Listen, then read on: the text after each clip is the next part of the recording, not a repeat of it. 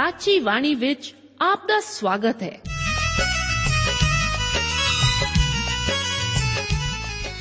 ਪ੍ਰਿय ਸ਼੍ਰੋਤਾ, ਇਹ ਸਾਚੀ ਬਾਣੀ ਕੀ ਹੈ? ਹੋਰ ਇਹ ਸਾਨੂੰ ਕਿੱਥੇ ਮਿਲੂਗੀ? ਇਹ ਸਾਚੀ ਬਾਣੀ ਦਾ ਸਾਡੇ ਜੀਵਨ ਵਿੱਚ ਲਾਭ ਕੀ ਹੈ? ਇਹਦਾ ਸਾਡੇ ਜੀਵਨ ਵਿੱਚ ਮੋਲ ਕੀ ਹੈ?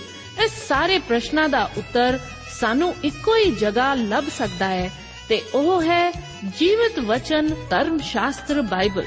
ਉਹੀ ਜੀਵਤ ਵਚਨ ਦਾ ਅਸੀਂ ਇਸ ਕਾਰਜਕ੍ਰਮ ਵਿੱਚ ਅਧਿਐਨ ਕਰਾਂਗੇ। ਤੇ ਹੁਣ ਪਵਿੱਤਰ ਸ਼ਾਸਤਰ ਬਾਈਬਲ ਦਾ ਅਧਿਐਨ ਸ਼ੁਰੂ ਕਰਨ ਤੋਂ ਪਹਿਲਾਂ ਅਸੀਂ ਆਪਣੇ ਮਨਾਂ ਨੂੰ ਤਿਆਰ ਕਰੀਏ ਇਸ ਭਜਨ ਨਾਲ।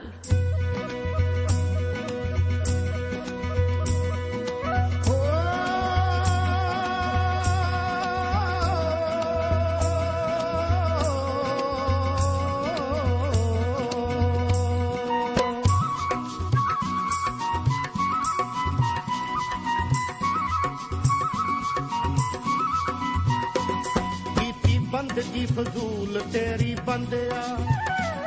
ਕੀਤੀ ਬੰਦਗੀ ਫਜ਼ੂਲ ਤੇਰੀ ਬੰਦਿਆ। ਇਹ ਭਾਵੇਂ ਲੱਖ ਵਾਰ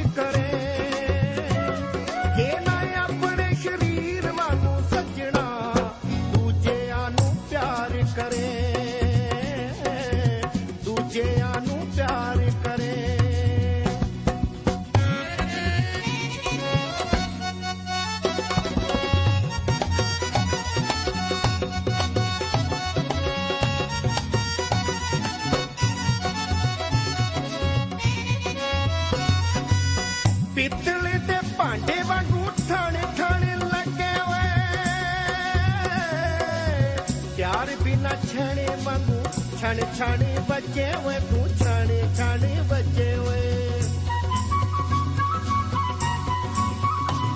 ਭਾਵੇਂ ਗਿਆਨ ਦਾ ਤੂੰ ਭੇਤ ਸਾਰਾ ਜਾਣਨਾ ਹੈ। ਭਾਵੇਂ ਗਿਆਨ ਦਾ ਤੂੰ ਭੇਤ ਸਾਰਾ ਜਾਣਨਾ ਹੈ, ਤੇ ਭਾਵੇਂ ਪ੍ਰਚਾਰ ਕਰੇ। ਇਹ ਨਾ ਆਪਣੇ ਸ਼ਰੀਰ ਵਾਂਗੂ ਸੱਜਣਾ ਦੂਜਿਆਂ ਨੂੰ ਪਿਆਰ ਕਰੇ। ਦੂਜਿਆਂ ਨੂੰ ਪਿਆਰ ਕਰੇ।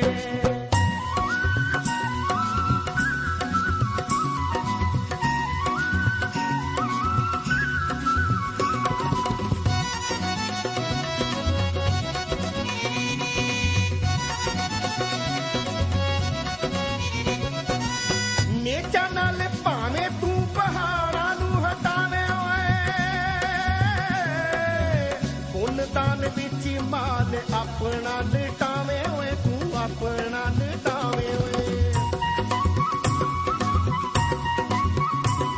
ਰੱਖੇ ਪਿਆਰ ਨਾ ਤਾਵੀਂ ਤਾਂ ਕੋਈ ਲਾਭ ਨਹੀਂ। ਰੱਖੇ ਪਿਆਰ ਨਾ ਤਾਵੀਂ ਤਾਂ ਕੋਈ ਲਾਭ ਨਹੀਂ। ਚੰਗੇ ਜੇ ਬਿਮਾਰ ਕਰੇ ਇਹ ਨਾ ਆਪਣੇ ਸ਼ਰੀਰ ਵਾਂਗੂ ਸੱਜਣਾ, ਦੂਜਿਆਂ ਨੂੰ ਪਿਆਰ ਕਰੇ। ਪਿਆਰ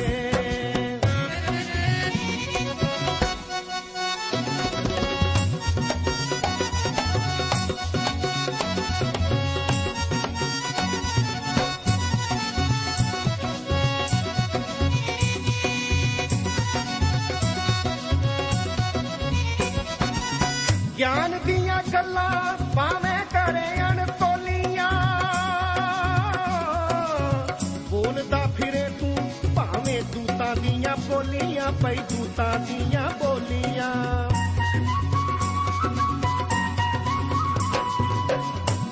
ਪਿਆਰ ਸਾਰੀਆਂ ਗੱਲਾਂ ਤੋਂ ਹੀ ਮਹਾਨ ਹੈ। ਪਿਆਰ ਸਾਰੀਆਂ ਗੱਲਾਂ ਤੋਂ ਹੀ ਮਹਾਨ ਹੈ। ਤੇ ਇਸੇ ਤੇ ਵਿਚਾਰ ਕਰੋ। ਇਹ ਨਾ ਆਪਣੇ ਸ਼ਰੀਰ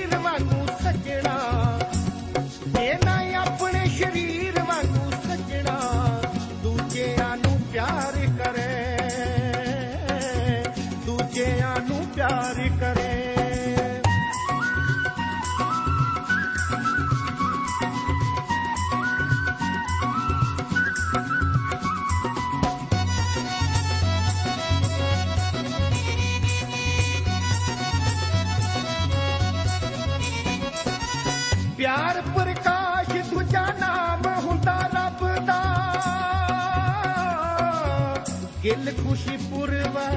ਤਾਈਓ ਫਿਰੇ ਲੱਭਦਾ ਭਾਈ, ਤਾਈਓ ਫਿਰੇ ਲੱਭਦਾ।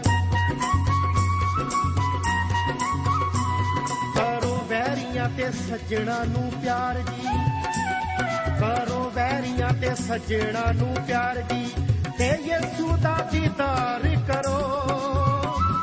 ਜੇ ਨਾ ਆਪਣੇ ਸਰੀਰ ਵਾਂਗੂ ਸੱਜਣਾ, ਦੂਜਿਆਂ ਨੂੰ ਪਿਆਰ ਕਰੇ।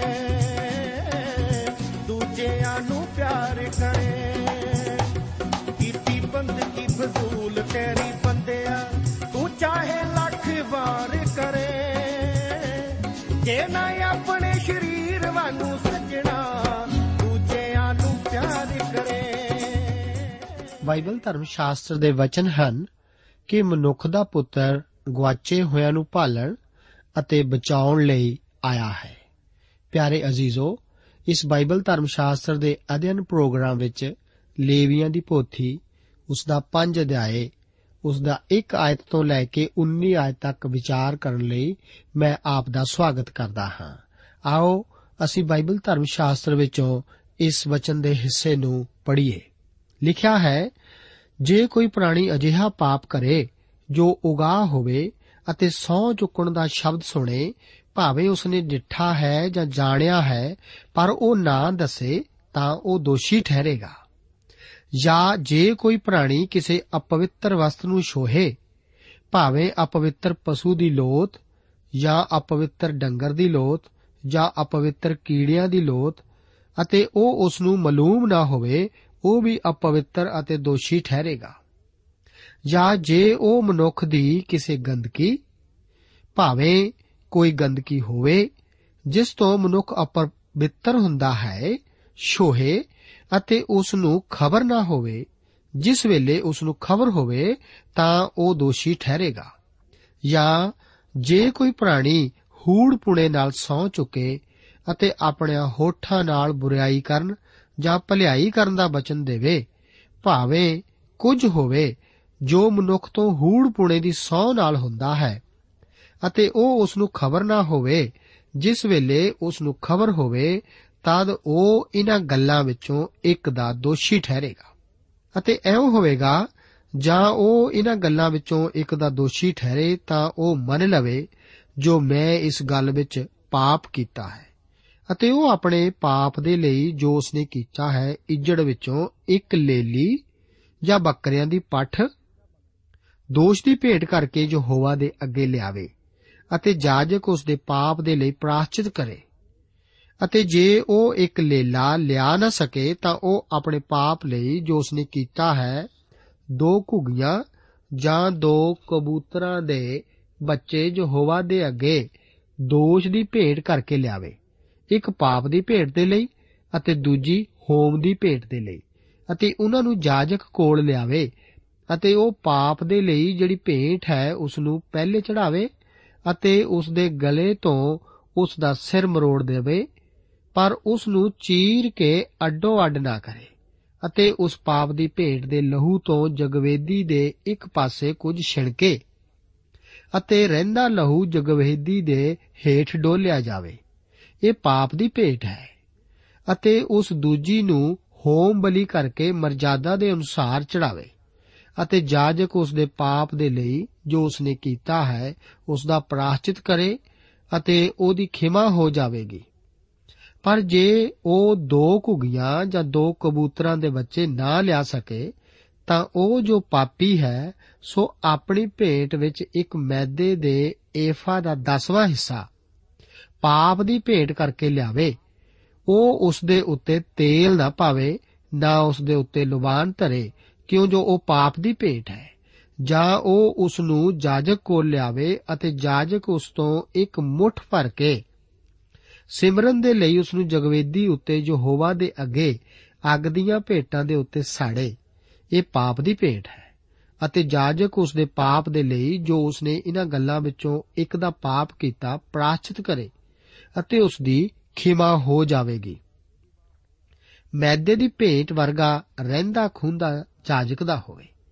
ਅਤੇ ਯਹੋਵਾ ਮੂਸਾ ਨੂੰ ਬੋਲਿਆ ਜੇ ਕੋਈ ਪ੍ਰਾਣੀ ਦੋਸ਼ ਕਰੇ ਅਤੇ ਯਹੋਵਾ ਦੀਆਂ ਪਵਿੱਤਰ ਗੱਲਾਂ ਵਿੱਚ ਅਣਜਾਣ ਹੋ ਕੇ ਪਾਪ ਕਰੇ, ਤਾਂ ਉਹ ਯਹੋਵਾ ਦੇ ਅੱਗੇ ਇਜੜਾ ਵਿੱਚੋਂ ਇੱਕ ਵੱਜ ਤੋਂ ਰਹਿਤ ਛਤਰਾ ਲਿਆਵੇ। ਅਤੇ ਤੂੰ ਚਾਂਦੀ ਦੀਆਂ ਸ਼ਕਲਾਂ ਦੇ ਲੇਖੇ ਤੋਂ ਪਵਿੱਤਰ ਸਥਾਨ ਦੇ ਸ਼ਕਲ ਅਨੁਸਾਰ ਦੋਸ਼ ਦੀ ਭੇਟ ਕਰਕੇ ਉਸ ਦਾ ਮੁੱਲ ਠਹਿਰਾਵੇਂ। ਅਤੇ ਉਸਨੇ ਉਸ ਪਵਿੱਤਰ ਗੱਲ ਵਿੱਚ ਜਿਹੜਾ ਘਾਟਾ ਪਾਇਆ, ਸੋ ਉਸ ਦਾ ਵੱਟਾ ਦੇਵੇ। ਨਾਲੇ ਇੱਕ ਪੰਜਵਾਂ ਹਿੱਸਾ ਹੋਰ ਪਾ ਕੇ ਜਾਜਕ ਨੂੰ ਦੇਵੇ ਅਤੇ ਜਾਜਕ ਦੋਸ਼ ਦੀ ਭੇਟ ਦੇ ਛਤਰੇ ਨਾਲ ਉਸ ਦੇ ਲਈ ਪ੍ਰਾਸ਼ਚਿਤ ਕਰੇ ਅਤੇ ਉਹਦੀ ਖਿਮਾ ਹੋ ਜਾਵੇਗੀ। ਜੇ ਕੋਈ ਪ੍ਰਾਣੀ ਪਾਪ ਕਰੇ ਅਤੇ ਯਹੋਵਾ ਦੀਆਂ ਆਗਿਆਵਾਂ ਵਿੱਚ ਜਿਹੜੀਆਂ ਕਰਨਯੋਗ ਨਹੀਂ ਹਨ, ਉਹਨਾਂ ਗੱਲਾਂ ਵਿੱਚੋਂ ਕਿਸੇ ਨੂੰ ਕਹੇ, ਭਾਵੇਂ ਉਸ ਨੂੰ ਖਬਰ ਵੀ ਨਾ ਹੋਵੇ, ਤਾਂ ਵੀ ਉਹ ਦੋਸ਼ੀ ਹੈ ਅਤੇ ਆਪਣਾ ਪਾਪ ਚੁੱਕੇ। ਅਤੇ ਉਹ ਇੱਜੜ ਵਿੱਚੋਂ ਬਜ ਤੋਂ ਰਹਿਤ ਇੱਕ ਛਤਰਾ ਤੇਰੇ ਮੁੱਲ ਠਹਿਰਾਉਣ ਦੇ ਅਨੁਸਾਰ ਦੋਸ਼ ਦੀ ਭੇਟ ਲਈ ਜਾਜਕ ਕੋਲ ਲਿਆਵੇ ਅਤੇ ਜਾਜਕ ਉਸ ਦੇ ਲਈ ਉਸ ਅਣਜਾਣ ਪੁਣੇ ਦੀ, ਜਿਸ ਦੇ ਵਿੱਚ ਉਸਨੇ ਪਾਪ ਕੀਤਾ ਸੀ ਅਤੇ ਉਸ ਨੂੰ ਖਬਰ ਨਹੀਂ ਹੋਈ ਸੀ, ਪ੍ਰਾਸ਼ਚਿਤ ਕਰੇ ਅਤੇ ਉਸ ਨੂੰ ਖਿਮਾ ਹੋ ਜਾਵੇਗੀ। ਇਹ ਦੋਸ਼ ਦੀ ਭੇਟ ਹੈ। ਉਸ ਯਹੋਵਾ ਦੇ ਅੱਗੇ ਜ਼ਰੂਰ ਪਾਪ ਕੀਤਾ। ਮੇਰੇ ਦੋਸਤੋ, ਇਸ ਅਧਿਆਏ ਦਾ ਮੁੱਖ ਵਿਸ਼ਾ ਦੋਸ਼ ਬਲੀ ਹੈ। ਜਿਸ ਵਿੱਚ ਪਾਪ ਨੂੰ ਇੱਕ ਕੀਤੇ ਜਾਣ ਵਾਲੇ ਕੰਮ ਵਜੋਂ ਪੇਸ਼ ਕੀਤਾ ਗਿਆ ਹੈ। ਕਈ ਵਾਰ ਤਾਂ ਇਸ ਦੋਸ਼ ਬਲੀ ਦੇ ਵਰਣਨ ਨੂੰ ਵੀ ਪਾਪ ਬਲੀ ਦਾ ਹੀ ਹਿੱਸਾ ਸਮਝਿਆ ਜਾਂਦਾ ਹੈ। ਇਸ ਦਾ ਕਾਰਨ ਇਹ ਹੈ ਕਿ ਪੰਜ ਅਧਿਆਏ ਉਸ ਦੀ 6 7 9 ਅਤੇ 11 ਆਇਤਾਂ ਵਿੱਚ ਇੱਕ ਦੋਸ਼ ਵਾਸਤੇ ਪਾਪ ਬਲੀ ਦੀ ਮੰਗ ਦਾ ਜ਼ਿਕਰ ਹੈ ਕਿ ਪਾਪੀ ਕੰਮ ਪਾਪ ਦੇ ਸੁਭਾਅ ਦੇ ਦੁਆਰਾ ਹੀ ਕੀਤਾ ਜਾਂਦਾ ਹੈ। ਸਾਰੇ ਪਾਪ ਦਾ ਸੋਤਾ ਤਾਂ ਇਹੀ ਹੈ। ਪਾਪੀ ਸੁਭਾਅ। ਆਪ ਅਤੇ ਮੈਂ ਇਸ ਨੂੰ ਆਦਮ ਤੋਂ ਵਿਰਾਸਤ ਵਿੱਚ ਪਾ ਚੁੱਕੇ ਹਾਂ। ਜ਼ਰੂਰੀ ਹੈ ਕਿ ਕੋਹਾੜਾ ਜੜਾਂ ਅਤੇ ਫਲਾਂ ਦੋਹਾਂ ਉੱਤੇ ਧਰਿਆ ਜਾਵੇ। ਅਸੀਂ ਆਪਣੀ ਗੱਲਬਾਤ ਵਿੱਚ ਇਸ ਸਾਰੇ ਅਧਿਆਏ ਨੂੰ ਦੋਸ਼ ਬਲੀ ਵਜੋਂ ਹੀ ਲਵਾਂਗੇ। ਬਾਈਬਲ ਧਰਮ ਸ਼ਾਸਤਰ ਦੇ ਕਿੰਗ ਜੇਮਸ ਨਾਂ ਦੇ ਉਲੱਥੇ ਵਿੱਚ ਇਸ ਦਾ ਅਰਥ ਅੱਜਕੱਲ ਅਕਸਰ ਵੇਖੇ ਜਾਣ ਵਾਲੇ ਨੋ ਟ੍ਰੈਸਪਾਸਿੰਗ ਸਾਈਨ ਨਾਲ ਮਿਲਦਾ ਜੁਲਦਾ ਹੈ। ਇਸ ਦਾ ਭਾਵ ਇਹ ਹੈ ਕਿ ਸਾਨੂੰ ਦੂਸਰਿਆਂ ਦੇ ਹੱਕਾਂ ਉੱਤੇ ਹਮਲਾ ਨਹੀਂ ਕਰਨਾ। ਅੱਜਕੱਲ ਖੁੱਲ ਅਤੇ ਆਜ਼ਾਦੀ ਦੇ ਨਾਂ ਤੇ ਰੈਲੀਆਂ ਕੀਤੀਆਂ ਜਾਂਦੀਆਂ ਹਨ ਅਤੇ ਕਈ ਕੁਝ ਜਲਾ ਦਿੱਤਾ ਜਾਂਦਾ ਹੈ। ਪਰ ਮੇਰੇ ਦੋਸਤ, ਮੇਰੇ ਹੱਕ ਜਾਂ ਅਧਿਕਾਰ ਦੇ ਸ਼ੁਰੂ ਹੁੰਦਿਆਂ ਹੀ ਆਪ ਦੀ ਆਜ਼ਾਦੀ ਤਾਂ ਖਤਮ ਹੋ ਜਾਂਦੀ ਹੈ। ਦੋਸ਼ ਪਰਮੇਸ਼ਵਰ ਜਾਂ ਮਨੁੱਖ ਦੇ ਅਧਿਕਾਰਾਂ ਉੱਤੇ ਹਮਲਾ ਹੀ ਤਾਂ ਹੈ। ਮਿਸਾਲ ਵਜੋਂ ਦਸਵੰਧ ਨੂੰ ਪਰਮੇਸ਼ਵਰ ਨੂੰ ਨਾ ਦੇਣਾ ਇਸਰਾਇਲ ਵਿੱਚ ਇੱਕ ਦੋਸ਼ ਗਿਣਿਆ ਜਾਂਦਾ ਸੀ। ਇਸ ਦਾ ਮੂਲ ਵੀ ਸਾਡਾ ਪਾਪੀ ਸੁਭਾਅ ਹੀ ਹੈ। ਪਰਮੇਸ਼ਵਰ ਸਾਫ਼-ਸਾਫ਼ ਦੱਸਦਾ ਹੈ ਕਿ ਉਹ ਨਾ ਬਚੇ ਹੋਏ ਮਨੁੱਖਾਂ ਦੇ ਕੰਮਾਂ ਨਾ ਤਾਂ ਸਵੀਕਾਰ ਕਰੇਗਾ ਅਤੇ ਨਾ ਹੀ ਉਹਨਾਂ ਨੂੰ ਕੱਟ ਸਕਦਾ ਹੈ। ਰੋਮੀਆਂ ਦੀ ਪੱਤਰੀ 8 ਅਧਿਆਇ ਉਸ ਦੀ 7 ਆਇਤ ਦੇ ਵਚਨ ਹਨ, ਇਸ ਲਈ ਜੋ ਸਰੀਰਕ ਮਨਸਾ ਪਰਮੇਸ਼ਵਰ ਨਾਲ ਵੈਰ ਹੈ, ਕਿਉਂਕਿ ਉਹ ਪਰਮੇਸ਼ਵਰ ਦੀ ਸ਼ਰਾ ਦੇ ਅਧੀਨ ਨਹੀਂ ਹੈ ਅਤੇ ਨਾ ਹੀ ਹੋ ਸਕਦੀ ਹੈ। ਧਾਰਮਿਕ ਆਗੂ ਕਈ ਵਾਰ ਯੀਸ਼ੂ ਜੀ ਕੋਲ ਆ ਕੇ ਪੁੱਛਦੇ ਸਨ ਕਿ ਸਾਨੂੰ ਦੱਸ ਅਸੀਂ ਕੀ ਕਰੀਏ? ਕਿ ਅਸੀਂ ਪਰਮੇਸ਼ਵਰ ਦੇ ਕੰਮ ਕਰਨ ਦੇ ਯੋਗ ਹੋਈਏ। ਯੀਸ਼ੂ ਜੀ ਦਾ ਉੱਤਰ ਸੀ ਕਿ ਪਰਮੇਸ਼ਵਰ ਦਾ ਕੰਮ ਇਹੀ ਹੈ ਕਿ ਤੁਸੀਂ ਉਸ ਉੱਤੇ ਵਿਸ਼ਵਾਸ ਕਰੋ, ਜਿਸ ਨੂੰ ਉਸਨੇ ਭੇਜਿਆ ਹੈ। ਰਸੂਲਾਂ ਦਾ ਵੀ ਇਹੋ ਹੀ ਉੱਤਰ ਸੀ ਕਿ ਪ੍ਰਭੂ ਯੀਸ਼ੂ ਮਸੀਹ ਉੱਤੇ ਵਿਸ਼ਵਾਸ ਕਰੋ ਤਾਂ ਤੂੰ ਅਤੇ ਤੇਰਾ ਘਰਾਣਾ ਬਚ ਜਾਓਗੇ। ਇਸ ਅਧਿਆਏ ਵਿੱਚ ਬੇਗਿਣਤ ਪਾਪਾਂ ਦੀ ਇੱਕ ਸੂਚੀ ਹੈ। ਇਹ ਪਾਪ ਸਾਰੀ ਸਭਾ ਦੇ ਨਾ ਹੋ ਕੇ ਵਿਅਕਤੀਆਂ ਦੇ ਆਪਣੇ ਆਪਣੇ ਹੀ ਸਨ। ਇਸ ਦਾ ਵੱਡਾ ਭਾਗ ਜਿਸ ਦੇ ਇਲਾਜ ਦਾ ਵੀ ਜ਼ਿਕਰ ਕਰਦਾ ਹੈ, ਨਾ ਕਿ ਇਸ ਬਿਮਾਰੀ ਦਾ। ਪਾਪ ਬਲੀ ਦੀ ਤਰ੍ਹਾਂ ਇੱਥੇ ਵੀ ਜ਼ੋਰ ਬਲੀ ਚੜਾਉਣ ਵਾਲੇ ਉੱਤੇ ਨਾ ਦੇ ਕੇ ਬਲੀ ਦੀ ਕਿਸਮ ਉੱਤੇ ਹੀ ਦਿੱਤਾ ਗਿਆ ਹੈ। ਚਾਰ ਪਾਪ ਜਿਨ੍ਹਾਂ ਦੇ ਨਾਂ ਇੱਥੇ ਦਿੱਤੇ ਹਨ, ਇਹ ਤਾਂ ਮਹਿਜ਼ ਉਦਾਹਰਣਾ ਹੀ ਹਨ। ਪਰ ਜੇਕਰ ਕੋਈ ਇਹਨਾਂ ਸਾਰੇ ਪਾਪਾਂ ਦੇ ਨਾਂ ਲਿਖਣਾ ਚਾਹੇ, ਤਾਂ ਲੇਵੀਆਂ ਦੀ ਸਾਰੀ ਪੋਥੀ ਹੀ ਭਰ ਜਾਵੇਗੀ। ਇਹਨਾਂ ਦੀਆਂ ਕੁਝ ਉਦਾਹਰਣਾਂ ਦਾ ਹੀ ਵਰਣਨ ਇੱਥੇ ਹੈ। ਇਸ ਵਰਣਨ ਦੇ ਮੁਤਾਬਕ ਇੱਕ ਉਗਾਹ ਦੇ ਵਜੋਂ, ਜੇਕਰ ਕੋਈ ਸੁਣੇ ਹੋਏ ਸ਼ਬਦਾਂ ਜਾਂ ਦੇਖੇ ਅਤੇ ਸੁਣੇ, ਪਰ ਉਹ ਨਾ ਦੱਸੇ, ਤਾਂ ਉਹ ਦੋਸ਼ੀ ਹੈ। ਅੱਜ ਵੀ ਇਹ ਪਾਪ ਕੀਤਾ ਜਾਂਦਾ ਹੈ। ਕੁਝ ਲੋਕ ਕਲੀਸਿਆ ਵਿੱਚ ਇਹ ਸੋਚਦੇ ਹੋਏ ਆਉਂਦੇ ਹਨ ਕਿ ਉਹ ਤਾਂ ਪਾਕ ਪਵਿੱਤਰ ਹਨ, ਕਿਉਂਕਿ ਉਹਨਾਂ ਨੇ ਕੋਈ ਕਤਲ ਜਾਂ ਚੋਰੀ ਨਹੀਂ ਕੀਤੀ। ਪਰ ਬਾਈਬਲ ਧਰਮ ਸ਼ਾਸਤਰ ਦੇ ਵਚਨਾਂ ਨੂੰ ਸੁਣੋ ਕਿ ਜੋ ਕੋਈ ਭਲਾ ਕਰਨਾ ਜਾਣਦਾ ਹੈ ਅਤੇ ਨਹੀਂ ਕਰਦਾ, ਇਹ ਉਹਦੇ ਲਈ ਪਾਪ ਹੈ। ਸੁਲੇਮਾਨ ਨੇ ਪਰਮੇਸ਼ਵਰ ਅੱਗੇ ਇਸ ਵਿਸ਼ੇ ਨਾਲ ਸੰਬੰਧਿਤ ਪ੍ਰਾਰਥਨਾ ਕੀਤੀ ਸੀ ਕਿ ਜੇਕਰ ਕੋਈ ਆਪਣੇ ਗਵਾਂਢੀ ਨਾਲ ਪਾਪ ਕਰੇ ਅਤੇ ਉਹਦੇ ਕੋਲੋਂ ਸੌ ਖਵਾਈ ਜਾਵੇ ਅਤੇ ਉਹ ਸੌ ਇਸ ਭਵਨ ਦੀ ਜਗਵੇਗੀ ਅੱਗੇ ਖਾਦੀ ਜਾਵੇ, ਤਾਂ ਤੂੰ ਸੁਰਗ ਵਿੱਚ ਸੁਣ ਲਈ ਅਤੇ ਕੰਮ ਕਰੀ ਅਤੇ ਆਪਣੇ ਦਾਸਾਂ ਦਾ ਨਿਆਂ ਐਉਂ ਕਰੀ ਕਿ ਬੁਰਿਆਰ ਨੂੰ ਤੂੰ ਦੋਸ਼ੀ ਠਹਿਰਾਵੇਂ ਪਈ ਉਹਦਾ ਕੀਤਾ ਉਹਦੇ ਸਿਰ ਉੱਤੇ ਆਵੇ ਅਤੇ ਧਰਮੀ ਨੂੰ ਧਰਮੀ ਠਹਿਰਾਵੇਂ ਕਿ ਉਹਦੇ ਧਰਮ ਅਨੁਸਾਰ ਉਹਨੂੰ ਬਦਲਾ ਦਿੱਤਾ ਜਾਵੇ। ਇਹ ਇੱਕ ਅਣਜਾਣੇ ਵਿੱਚ ਕੀਤੇ ਪਾਪ ਦਾ ਹੀ ਜ਼ਿਕਰ ਹੈ। ਮੈਂ ਇਸ ਦੀ ਇੱਕ ਉਦਾਹਰਣ ਆਪ ਨੂੰ ਦਿੰਦਾ ਹਾਂ। ਫਰਜ਼ ਕਰੋ ਕਿ ਇੱਕ ਡਰਾਈਵਰ, ਇੱਕ ਨੌਜਵਾਨ ਔਰਤ ਨੂੰ ਆਪਣੀ ਗੱਡੀ ਚਲਾਉਂਦੇ ਸਮੇਂ ਗਿਰਾ ਦਿੰਦਾ ਹੈ ਅਤੇ ਉਸ ਔਰਤ ਨੂੰ ਕਾਫੀ ਸੱਟ ਲੱਗਦੀ ਹੈ, ਜਿਸ ਕਰਕੇ ਉਹ ਡਰਾਈਵਰ ਉਸ ਔਰਤ ਨੂੰ ਆਪਣੀਆਂ ਬਾਹਾਂ ਵਿੱਚ ਚੁੱਕ ਕੇ ਆਪਣੀ ਕਾਰ ਵਿੱਚ ਲਿਟਾਉਂਦਾ ਹੈ ਅਤੇ ਇੱਕ ਡਾਕਟਰ ਕੋਲ ਲੈ ਜਾਂਦਾ ਹੈ। ਉਸ ਨੂੰ ਚੁੱਕਦੇ ਸਮੇਂ ਇੱਕ ਹੋਰ ਆਦਮੀ ਦੂਰੋਂ ਖੜਾ, ਇਹ ਸਭ ਕੁਝ ਦੇਖ ਕੇ ਉਸ ਡਰਾਈਵਰ ਦੀ ਪਤਨੀ ਨੂੰ ਫੋਨ ਕਰਕੇ ਦੱਸਦਾ ਹੈ ਕਿ ਮੈਂ ਅੱਜ ਤੇਰੇ ਪਤੀ ਨੂੰ ਇੱਕ ਹੋਰ ਔਰਤ ਨੂੰ ਆਪਣੀਆਂ ਬਾਹਾਂ ਵਿੱਚ ਚੁੱਕੀ ਜਾਂਦੇ ਦੇਖਿਆ ਹੈ। ਭਾਵੇਂ ਇਹ ਇੱਕ ਅਸਲੀਅਤ ਹੈ, ਪਰ ਇਹ ਇੱਕ ਅਸਲ ਸੱਚਾਈ ਨਹੀਂ ਹੈ। ਇਹ ਹੀ ਪਾਪ ਹੈ, ਕਿਉਂਕਿ ਉਹ ਇੱਕ ਅਹਿਮ ਸੂਚਨਾ ਜਾਂ ਜਾਣਕਾਰੀ ਨੂੰ ਛੁਪਾ ਰਿਹਾ ਹੈ।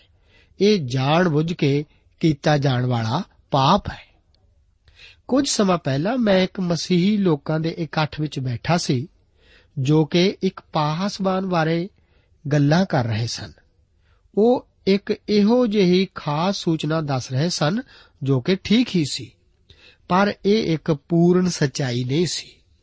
ਉਹਨਾਂ ਨੇ ਤਾਂ ਇਸ ਦਾ ਇੱਕ ਭਾਗ ਹੀ ਦੱਸਿਆ ਸੀ, ਅਤੇ ਇਸ ਬਾਰੇ ਸਾਰੀ ਸਥਿਤੀ ਨੂੰ ਉਹਨਾਂ ਨੇ ਨਹੀਂ ਸੀ ਦੱਸਿਆ। ਉਹਨਾਂ ਦੀ ਇਹ ਖਾਹਿਸ਼ ਸੀ ਕਿ ਉਹਨਾਂ ਸਾਰੇ ਲੋਕਾਂ ਦਾ ਇਕੱਠ ਇਹ ਵਿਸ਼ਵਾਸ ਕਰ ਲਵੇ ਕਿ ਜੋ ਕੁਝ ਉਹਨਾਂ ਨੇ ਸੁਣਿਆ ਹੈ, ਉਹ ਹੀ ਪੂਰੀ ਪੂਰੀ ਸੱਚੀ ਕਹਾਣੀ ਹੈ। ਇਹੀ ਇੱਕ ਦੋਸ਼ੀ ਹੋਣ ਵਾਲਾ ਪਾਪ ਕਰਨ ਦਾ ਭਾਵ ਹੈ। ਇਹ ਇੱਕ ਇਹੋ ਜਿਹਾ ਭਿਆਨਕ ਪਾਪ ਹੈ ਜਿਸ ਨੂੰ ਕਿ ਇੱਕ ਵਿਅਕਤੀ ਕਰ ਸਕਦਾ ਹੈ। ਗੌਰ ਕਰੋ ਕਿ ਪਰਮੇਸ਼ਵਰ ਦੀ ਪਾਪਾਂ ਦੀ ਸੂਚੀ ਵਿੱਚ ਇਹ ਸਭ ਤੋਂ ਪਹਿਲਾ ਪਾਪ ਹੈ। ਕਹਾਵਤਾਂ ਦੀ ਪੋਥੀ ਵਿੱਚ ਅਸੀਂ ਉਹਨਾਂ ਚੀਜ਼ਾਂ ਦੀ ਇੱਕ ਸੂਚੀ ਨੂੰ ਪੜ੍ਹਦੇ ਹਾਂ, ਜਿਹੜੀਆਂ ਕਿ ਪਰਮੇਸ਼ਵਰ ਨੂੰ ਘਿਣਾਉਣੀਆਂ ਲੱਗਦੀਆਂ ਹਨ। ਇਹਨਾਂ ਵਿੱਚੋਂ ਇੱਕ ਝੂਠੀ ਜੀਵ ਵੀ ਹੈ, ਜਿਸ ਦਾ ਵਰਣਨ ਕਹਾਵਤਾਂ 6 ਅਧਿਆਏ ਉਸ ਦੀ 17 ਆਇਤ ਵਿੱਚ ਹੈ। ਕੀ ਆਪ ਨੂੰ ਯਾਦ ਹੈ ਕਿ ਆਪਣੀ ਪੇਸ਼ੀ ਦੇ ਦੌਰਾਨ ਜ਼ਿਆਦਾ ਸਮਾਂ ਯੀਸ਼ੂ ਜੀ ਚੁੱਪ ਹੀ ਰਹੇ ਸਨ? ਪਰ ਜਦੋਂ ਉਸ ਨੂੰ ਸੌ ਦੇ ਅਧੀਨ ਕੀਤਾ ਗਿਆ ਸੀ ਤਾਂ ਉਸ ਨੇ ਆਪਣੀ ਚੁੱਪ ਖੋਲੀ ਫਿਰ ਉਹ ਭੇਡ ਦੀ ਤਰ੍ਹਾਂ ਆਪਣੇ ਕੋਣ ਵਾਲਿਆਂ ਦੇ ਸਾਹਮਣੇ ਗੁੰਗਾ ਨਹੀਂ ਸੀ ਰਿਹਾ। ਮੱਤੀ ਦੀ ਇੰਜੀਲ ਉਸ ਦਾ 26 ਅਧਿਆਏ ਅਤੇ ਉਸ ਦੀ 63 ਅਤੇ 64 ਆਇਤ ਵਿੱਚ ਅਸੀਂ ਪੜ੍ਹਦੇ ਹਾਂ ਕਿ ਪਰ ਯੀਸ਼ੂ ਚੁੱਪ ਹੀ ਰਿਹਾ ਅਤੇ ਸਰਦਾਰ ਜਾਜਕ ਨੇ ਖਲੋ ਕੇ ਉਹਨੂੰ ਆਖਿਆ, ਕੀ ਤੂੰ ਜਵਾਬ ਨਹੀਂ ਦਿੰਦਾ? ਇਹ ਤੇਰੇ ਵਿਰੁੱਧ ਕੀ ਉਗਾਹੀ ਦਿੰਦੇ ਹਨ? ਪਰ ਯੀਸ਼ੂ ਚੁੱਪ ਹੀ ਰਿਹਾ ਅਤੇ ਸਰਦਾਰ ਜਾਜਕ ਨੇ ਉਹਨੂੰ ਆਖਿਆ, ਮੈਂ ਤੈਨੂੰ ਜਿਉਂਦੇ ਪਰਮੇਸ਼ਵਰ ਦੀ ਸੌਂ ਦਿੰਦਾ ਹਾਂ, ਭਈ ਜੇ ਤੂੰ ਮਸੀਹ ਪਰਮੇਸ਼ਵਰ ਦਾ ਪੁੱਤਰ ਹੈ, ਤਾਂ ਸਾਨੂੰ ਦੱਸ। ਆਪ ਦੇਖਦੇ ਹੋ ਕਿ ਸੌਂ ਦੇ ਅਧੀਨ ਹੋ ਕੇ ਉਸ ਨੇ ਚੁੱਪ ਨਹੀਂ ਵੱਟੀ, ਪਰ ਗਵਾਹੀ ਦੇ ਵਜੋਂ ਬੋਲਿਆ ਸੀ, ਇਸ ਸਮੇਂ ਉਸ ਨੇ ਸਾਰੀ ਸੱਚਾਈ ਨੂੰ ਦੱਸ ਦਿੱਤਾ ਸੀ।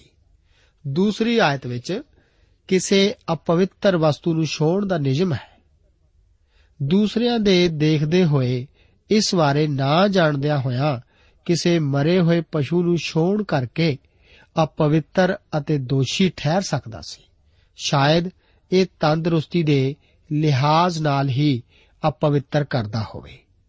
ਇਹ ਅੱਜ ਮਸੀਹੀ ਲੋਕਾਂ ਨੂੰ ਵੀ ਦੱਸਿਆ ਜਾਂਦਾ ਹੈ।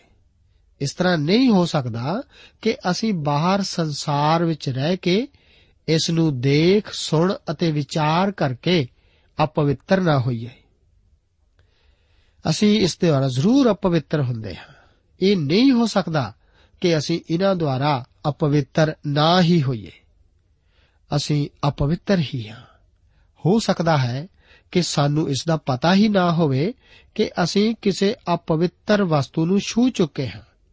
ਹੋ ਸਕਦਾ ਹੈ ਕਿ ਇਹ ਛੁਪੀ ਹੋਣ ਕਰਕੇ ਸਾਨੂੰ ਇਸ ਦਾ ਚਿੱਤ ਚੇਤਾ ਵੀ ਨਾ ਹੋਵੇ। ਪਰ ਜਦੋਂ ਤੱਕ ਅਸੀਂ ਸ਼ੁੱਧ ਨਹੀਂ ਕੀਤੇ ਜਾਂਦੇ, ਸਾਨੂੰ ਪਰਮੇਸ਼ਵਰ ਦੀ ਹਜ਼ੂਰੀ ਵੱਲ ਜਾਣ ਦੀ ਕਾਲੀ ਨਹੀਂ ਕਰਨੀ ਚਾਹੀਦੀ। ਇਸੇ ਕਰਕੇ ਭਜਨਕਾਰ ਜ਼ਬੂਰ 19 ਅਤੇ ਉਸ ਦੀ 12 ਆਇਤ ਵਿੱਚ ਆਖਦਾ ਹੈ ਕਿ ਆਪਣੀਆਂ ਭੁੱਲਾਂ ਚੁੱਕਾਂ ਨੂੰ ਕੌਣ ਸਮਝ ਸਕਦਾ ਹੈ? ਤੂੰ ਮੈਨੂੰ ਗੁੱਜੇ ਪਾਪਾਂ ਤੋਂ ਬਰੀ ਕਰ। ਸਾਨੂੰ ਉਹਨਾਂ ਨੂੰ ਨਾ ਲੈ ਕੇ ਮੁਆਫੀ ਮੰਗਣੀ ਚਾਹੀਦੀ ਹੈ। ਕਈ ਵਾਰ ਅਸੀਂ ਨਾ ਜਾਣਦੇ ਹੋਏ ਵੀ ਅਸ਼ੁੱਧ ਹੁੰਦੇ ਹਾਂ। ਤੀਸਰੀ ਆਇਤ ਵਿੱਚ ਮਨੁੱਖ ਅਤੇ ਪਸ਼ੂ ਦੀ ਅਸ਼ੁੱਧਤਾ ਦਾ ਫ਼ਰਕ ਦੱਸਦਾ ਹੈ। ਇਸ ਦੀ ਸਜ਼ਾ ਅਸ਼ੁੱਧ ਪਸ਼ੂ ਨੂੰ ਛੋੜਨ ਨਾਲੋਂ ਵੀ ਵੱਧ ਹੈ। ਚੌਥੀ ਆਇਤ ਵਿੱਚ ਹੂੜ ਪੁਣੇ ਵਿੱਚ ਬੋਲਣ ਦੇ ਦੋਸ਼ ਦਾ ਵਰਣਨ ਹੈ। ਕਈ ਵਾਰ ਕੁਝ ਕਰਨ ਦਾ ਦਾਵਾ ਕਰਕੇ ਫਿਰ ਅਸੀਂ ਇਸ ਨੂੰ ਕਰਦੇ ਨਹੀਂ। ਇਸ ਦੀ ਇੱਕ ਮਿਸਾਲ ਜਫਤਾ ਦੁਆਰਾ ਆਪਣੀ ਧੀ ਨੂੰ ਬਲੀ ਦੇਣ ਦਾ ਵਾਅਦਾ ਕਰਨ ਦੀ ਹੈ। ਸ਼ਮਾਉਨ ਪਾਤਰਸ ਨੇ ਬੜੀ ਪਕਿਆਈ ਨਾਲ ਇਹ ਕਿਹਾ ਸੀ ਕਿ ਉਹ ਮਸੀਹ ਦਾ ਇਨਕਾਰ ਨਹੀਂ ਕਰੇਗਾ ਅਤੇ ਇਸ ਬਦਲੇ ਉਹ ਆਪਣੀ ਜਾਨ ਵੀ ਦੇ ਦੇਵੇਗਾ। ਇਸ ਤਰ੍ਹਾਂ ਦੇ ਕਈ ਵਾਅਦੇ ਕਰਦੇ ਲੋਕਾਂ ਨੂੰ ਅੱਜ ਵੀ ਅਸੀਂ ਅਕਸਰ ਸੁਣਦੇ ਹਾਂ। ਮੇਰੇ ਵਿਚਾਰ ਅਨੁਸਾਰ ਤਾਂ ਕਿਸੇ ਨੂੰ ਆਪਣੀ ਪ੍ਰਾਰਥਨਾ ਲਈ ਪਰਮੇਸ਼ਵਰ ਕੋਲੋਂ ਉੱਤਰ ਪਾਉਣ ਲਈ ਮੰਗ ਕਰਨਾ ਵੀ ਹੂੜ ਪੁਣੇ ਦਾ ਪਾਪ ਹੀ ਹੈ। ਸਾਡੀਆਂ ਪ੍ਰਾਰਥਨਾਵਾਂ ਹਮੇਸ਼ਾ ਉਸ ਦੀ ਇੱਛਾ ਦੇ ਅਨੁਸਾਰ ਹੀ ਹੋਣੀਆਂ ਚਾਹੀਦੀਆਂ ਹਨ। ਇਸ ਤਰ੍ਹਾਂ ਮੰਗਣ ਨਾਲ ਹੀ ਪਰਮੇਸ਼ਵਰ ਸਾਡੀ ਸੁਣਦਾ ਹੈ। ਪਤਾ ਨਹੀਂ ਲੋਕ ਕਿੱਥੋਂ ਇਹੋ ਜਿਹੇ ਵਿਚਾਰ ਬਣਾ ਲੈਂਦੇ ਹਨ ਕਿ ਅਸੀਂ ਪਰਮੇਸ਼ਵਰ ਕੋਲੋਂ ਕੋਈ ਵੀ ਆਪਣੀ ਮੰਗ ਲਈ ਹੂੜ ਪੂੜਾ ਵੀ ਕੀਤਾ ਜਾ ਸਕਦਾ ਹੈ। ਬਚਨ ਸਾਫ਼ ਦੱਸਦਾ ਹੈ ਕਿ ਤਾਂ ਉਹ ਇਹਨਾਂ ਗੱਲਾਂ ਦਾ ਦੋਸ਼ੀ ਠਹਿਰੇਗਾ। 5 ਅਤੇ 6 ਆਇਤਾਂ ਵਿੱਚ ਪਹਿਲੀ ਵਾਰ ਇਕਰਾਰ ਕਰਨ ਦਾ ਹੁਕਮ ਹੈ। ਇਸ ਦਾ ਸੰਬੰਧ ਗੁੱਜੇ ਪਾਪਾਂ ਨਾਲ ਸੀ, ਭਾਵੇਂ ਉਹ ਪਰਮੇਸ਼ਵਰ ਜਾਂ ਮਨੁੱਖਾਂ ਦੇ ਵਿਰੁੱਧ ਹੀ ਹੋਣ। ਜੋ ਹੋਸ਼ੂਆ ਦੀ ਪੁਸਤਕ ਉਸ ਦੇ 7 ਅਧਿਆਏ ਵਿੱਚ, ਆਕਨ ਦਾ ਪਾਪ ਇਹੋ ਜਿਹਾ ਹੀ ਸੀ, ਜੋ ਕਿ ਸਰਵਜਨਕ ਢੰਗ ਨਾਲ ਨਿਪਟਾਇਆ ਗਿਆ ਸੀ। ਇਸ ਵਾਸਤੇ ਪਹਿਲਾਂ ਇਕਰਾਰ ਅਤੇ ਫਿਰ ਭੇਡ ਜ਼ਰੂਰੀ ਹੈ। ਸੁਗੰਧੀ ਦੀਆਂ ਬਲੀਆਂ ਵਿੱਚ ਬਲੀਆਂ ਇਕਰਾਰ ਤੋਂ ਪਹਿਲਾਂ ਦਿੱਤੀਆਂ ਜਾਂਦੀਆਂ ਸਨ। ਪਰ ਇੱਥੇ ਇਸ, ਸਭ ਇਸ ਦੇ ਉਲਟ ਹੈ। ਪਹਾੜੀ ਉਪਦੇਸ਼ ਵਿੱਚ ਵੀ ਪ੍ਰਭੂ ਯੀਸ਼ੂ ਜੀ ਨੇ ਇਹੋ ਹੀ ਵਿਚਾਰ ਬਿਆਨ ਕੀਤੇ ਸਨ। ਮੱਤੀ ਦੀ ਇੰਜੀਲ ਉਸ ਦਾ 5 ਅਧਿਆਏ, ਉਸ ਦੀ 23 ਅਤੇ 24 ਆਇਤ ਤੇ ਬਚਨ ਹਨ, ਕਿ ਜੇ ਤੂੰ ਜਗਵੇਦੀ ਉੱਤੇ ਆਪਣੀ ਭੇਡ ਚੜਾਉਣ ਲੱਗੇ ਔਰ ਉੱਥੇ ਤੈਨੂੰ ਚੇਤੇ ਆਵੇ, ਜੋ ਮੈਂ ਆਪਣੇ ਭਰਾ ਨਾਲ ਖੋਟ ਕਮਾਇਆ ਹੈ, ਤਾਂ ਉੱਥੇ ਆਪਣੀ ਭੇਡ ਜਗਵੇਦੀ ਦੇ ਸਾਹਮਣੇ ਛੱਡ ਕੇ ਚੱਲਿਆ ਜਾ। ਅਤੇ ਪਹਿਲਾਂ ਆਪਣੇ ਭਰਾ ਨਾਲ ਮੇਲ ਕਰ, ਪਿੱਛੋਂ ਆਣ ਕੇ ਆਪਣੀ ਭੇਡ ਚੜਾ। ਹੁਣ ਵਿਸ਼ਵਾਸੀ ਨੂੰ ਨਿੱਜੀ ਤੌਰ ਤੇ ਪਰਮੇਸ਼ਵਰ ਕੋਲ ਆਪਣਾ ਪਾਪ ਮੰਨਣਾ ਪੈਂਦਾ ਹੈ। ਇਸ ਦੋਸ਼ ਬਲੀ ਦਾ ਅਰਥ ਕਸੂਰ ਕਰਕੇ ਬਲੀ ਦੇਣ ਤੋਂ ਹੀ ਹੈ। ਇਹ ਇੱਕ ਪਾਪ ਬਲੀ ਹੀ ਸੀ, ਕਿਉਂਕਿ ਹਰ ਤਰ੍ਹਾਂ ਦਾ ਪਾਪ ਪਾਪੀ ਸੁਭਾਅ ਤੋਂ ਹੀ ਨਿਕਲਦਾ ਹੈ। ਅਸੀਂ ਪਾਪ ਕਰਕੇ ਪਾਪੀ ਨਹੀਂ ਬਣਦੇ ਪਰ ਅਸੀਂ ਪਾਪੀ ਸੁਭਾਅ ਰੱਖਣ ਕਰਕੇ ਹੀ ਪਾਪੀ ਹਾਂ। ਇਸ ਵਿੱਚ ਜ਼ਿਆਦਾ ਜ਼ੋਰ ਬਲੀ ਚੜਾਉਣ ਵਾਲੇ ਉੱਤੇ ਨਾ ਦੇ ਕੇ ਬਲੀ ਉੱਤੇ ਹੀ ਦਿੱਤਾ ਗਿਆ ਹੈ। ਇਸ ਵਿੱਚ ਦੋ ਕਬੂਤਰਾਂ ਦੀ ਲੋੜ ਹੁੰਦੀ ਸੀ। ਇੱਕ ਪਾਪ ਬਲੀ ਵਾਸਤੇ ਅਤੇ ਇੱਕ ਹੋਮ ਬਲੀ ਵਾਸਤੇ। ਇਹ ਬਲੀ ਗਰੀਬਾਂ ਵੱਲੋਂ ਸੀ। ਮਸੀਹ ਨੇ ਗਰੀਬਾਂ ਨੂੰ ਖੁਸ਼ਖਬਰੀ ਦਾ ਪ੍ਰਚਾਰ ਸੁਣਾਇਆ ਸੀ। ਇਸ ਵਿੱਚ ਪੰਛੀ ਦਾ ਸਿਰ ਭਾਵੇਂ ਨਾ ਵੀ ਵੱਢਿਆ ਜਾਵੇ, ਪਰ ਖੂਨ ਜ਼ਰੂਰ ਬਹਾਇਆ ਜਾਂਦਾ ਸੀ। ਇਸ ਛੋਟੇ ਪੰਛੀ ਨਾਲ ਵੀ ਪਾਪੀ ਨੂੰ ਪੂਰੀ ਪੂਰੀ ਮਾਫੀ ਮਿਲ ਜਾਂਦੀ ਸੀ। ਇਹ ਸਭ ਮਸੀਹ ਦੇ ਇੱਕ ਬਲੀ ਹੋਣ ਦਾ ਹੀ ਜ਼ਿਕਰ ਕਰਦਾ ਹੈ। ਗਰੀਬ ਤੋਂ ਗਰੀਬ ਵੀ ਨਹੀਂ ਸੀ ਛੱਡਿਆ ਜਾਂਦਾ। ਜੇਕਰ ਕੋਈ ਪੰਛੀ ਨਾ ਲਿਆ ਸਕੇ, ਤਾਂ ਉਹ ਰੋਟੀ ਦੇ ਟੁੱਕ ਦੇ ਬਰਾਬਰ ਮੈਦੇ ਦੇ ਏਫਾ ਦਾ ਦਸਵਾਂ ਹਿੱਸਾ ਭੇਟ ਲਿਆ ਸਕਦਾ ਸੀ। ਫਿਰ ਵੀ ਇਹ ਬਲੀ ਉਸ ਦਾ ਬਦਲ ਹੋ ਜਾਂਦਾ ਸੀ। ਇਹ ਬਲੀਆਂ ਇਸ ਨੂੰ ਬਿਆਨ ਕਰਦੀਆਂ ਸਨ ਕਿ ਆਦਮੀ ਅਤੇ ਪਰਮੇਸ਼ਵਰ ਦੋਹਾਂ ਦੇ ਅਧਿਕਾਰਾਂ ਦਾ ਹਨਨ ਹੁੰਦਾ ਆਇਆ ਹੈ। ਦੋਹਾਂ ਦੇ ਅਧਿਕਾਰਾਂ ਦਾ ਹਨਨ ਲਗਾਤਾਰ ਹੁੰਦਾ ਆਇਆ ਹੈ। ਮੁੱਖ ਗਲਤੀ ਜੋ ਕਿ ਅਣਜਾਣੇ ਵਿੱਚ ਹੁੰਦੀ ਆਈ ਹੈ, ਉਹ ਪਰਮੇਸ਼ਵਰ ਨੂੰ ਦਸਵੰਦਾਂ ਅਤੇ ਭੇਟਾਂ ਵਿੱਚ ਲੁੱਟਣ ਦੀ ਹੀ ਜਾਪਦੀ ਹੈ। ਜਿਸ ਬਾਰੇ ਮਲਾਕੀ ਨਵੀ ਆਪਣੀ ਪੁਸਤਕ ਦੇ ਤੀਸਰੇ ਅਧਿਆਏ ਉਸ ਦੀ 8 ਅਤੇ 9 ਆਇਤ ਦੇ ਵਚਨ ਵਿੱਚ ਇਸ ਤਰ੍ਹਾਂ ਦੱਸਦਾ ਹੈ ਕਿ ਕੀ ਕੋਈ ਪਰਮੇਸ਼ਵਰ ਨੂੰ ਠੱਗੇਗਾ? ਪਰ ਤੁਸੀਂ ਮੈਨੂੰ ਠੱਗ ਲਿਆ ਅਤੇ ਤੁਸੀਂ ਆਖਦੇ ਹੋ, ਕਿਹੜੀ ਗੱਲ ਵਿੱਚ ਅਸਾਂ ਤੈਨੂੰ ਠੱਗ ਲਿਆ? ਦਸਵੰਦਾਂ ਅਤੇ ਭੇਟਾਂ ਵਿੱਚ ਤੁਸੀਂ ਸਰਾਪੀਆਂ ਦੇ ਸਰਾਪੀ ਹੋਏ। ਤੁਸੀਂ ਮੈਨੂੰ ਠੱਗਦੇ ਹੋ, ਸਗੋਂ ਸਾਰੀ ਕੌਮ ਵੀ। ਇਸ ਤੋਂ ਬਾਅਦ ਅਸੀਂ ਦੇਖਦੇ ਹਾਂ ਕਿ ਉਪਦੇਸ਼ਕ ਦੀ ਪੋਥੀ ਉਸ ਦਾ 5 ਅਧਿਆਏ, ਉਸ ਦੀ 5 ਆਇਤ ਵਿੱਚ ਲਿਖਿਆ ਹੈ, ਤੇਰੇ ਸੁਖਣਾ ਸੁਖ ਕੇ ਨਾ ਦੇਣ ਨਾਲੋਂ ਨਾ ਹੀ ਸੁਖਣਾ ਚੰਗਾ ਹੈ।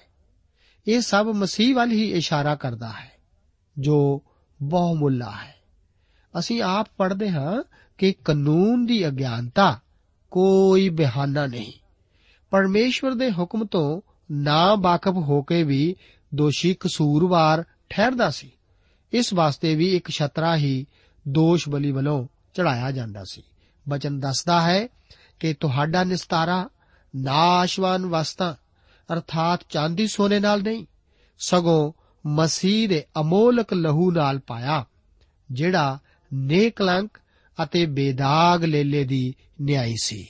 ਪ੍ਰਭੂ ਅੱਜ ਵੀ ਸਾਨੂੰ ਉਸ ਦੇ ਲਹੂ ਦੁਆਰਾ ਮਾਫ ਕਰਦਾ ਹੈ, ਨਵਾਂ ਜੀਵਨ ਦਿੰਦਾ ਹੈ। ਪ੍ਰਭੂ ਆਪ ਨੂੰ ਇਹਨਾਂ ਵਚਨਾਂ ਨਾਲ ਬਰਕਤ ਦੇਵੇ।